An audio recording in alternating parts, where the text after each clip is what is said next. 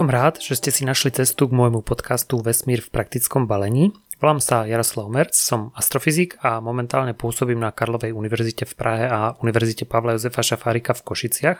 A keďže som sa rozhodol pridať sa do stále rastúcej podcastovej komunity na Slovensku a v Českej republike, myslím, že bude dobré, ak sa v tejto akejsi 0. epizóde môjho podcastu rýchlo predstavím, prezradím aspoň malú časť toho, o čom by som chcel rozprávať a poviem aj niečo o tom, prečo som sa vlastne rozhodol podcast nahrávať.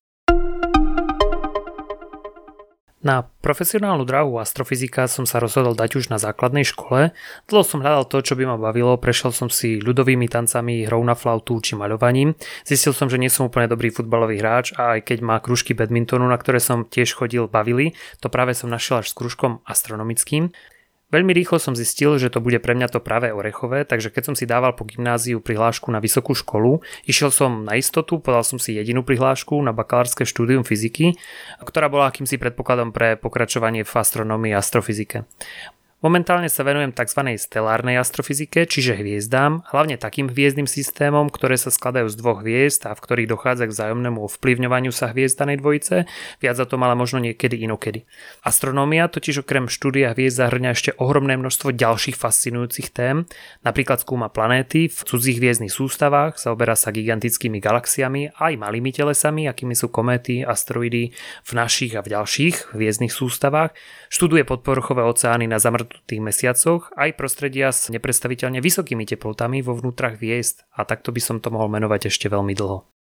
Postupne, ako som si rozširoval svoje obzory v astronomických témach, zahrabaný v množstve kníh či pri ďalekohľade som zistil, že ma baví nielen také informácie získavať pre seba, ale posúvať ich aj ďalej, preto som sa postupne začal venovať rôznym popularizačným a vzdelávacím aktivitám.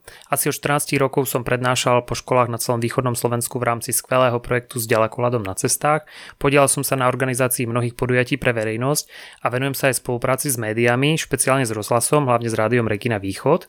A minulý rok som nahral jubilejný stý rozhovor do rádia. To bol taký zlomový okamih, keď som začal uvažovať o tom, že by som tie skúsenosti, ktoré som za tých 12 či 13 rokov, čo v oblasti popularizácie astronomie pôsobím, mohol využiť v novej forme, vo forme podcastu. Moja manželka počúva rôzne podcasty často, pri behu, pri cvičení, pri ceste do práce a preto mi napadlo, že by to mohlo byť také vhodné praktické balenie, do ktorého by sa dali zabaliť fascinujúce témy, objavy či otvorené otázky, ktoré vesmír prináša. V jednotlivých epizódach by som sa chcel venovať rôznorodým astronomickým témam, ktoré ľudstvo fascinovali od nepamäti, ale aj najnovším astronomickým objavom. Chcel by som predstaviť tie najdôležitejšie postavy astronómie, ich objavy a ich prínos pre dnešné chápanie fungovania kozmu. Zároveň niektoré epizódy venujem postavám mytologickým, ktoré sú zväčšnené na oblohe v podobe súvezdí a predstavím aj najzaujímavejšie objekty, ktoré sa oplatí pozorovať voľnými očami či teleskopom. Prinesiem však aj informácie o aktuálnom dianí na nočnej i dennej oblohe a Mojím základným cieľom je všetky témy spracovať pútavo a prístupne, ale zároveň vedecky a v súvislostiach. S tým vlastne súvisí aj moja pôvodná motivácia venovať sa popularizácii vedy, veď kto by to mal robiť lepšie ako vedci, ktoré tomu rozumejú a venujú sa tomu vo svojej práci.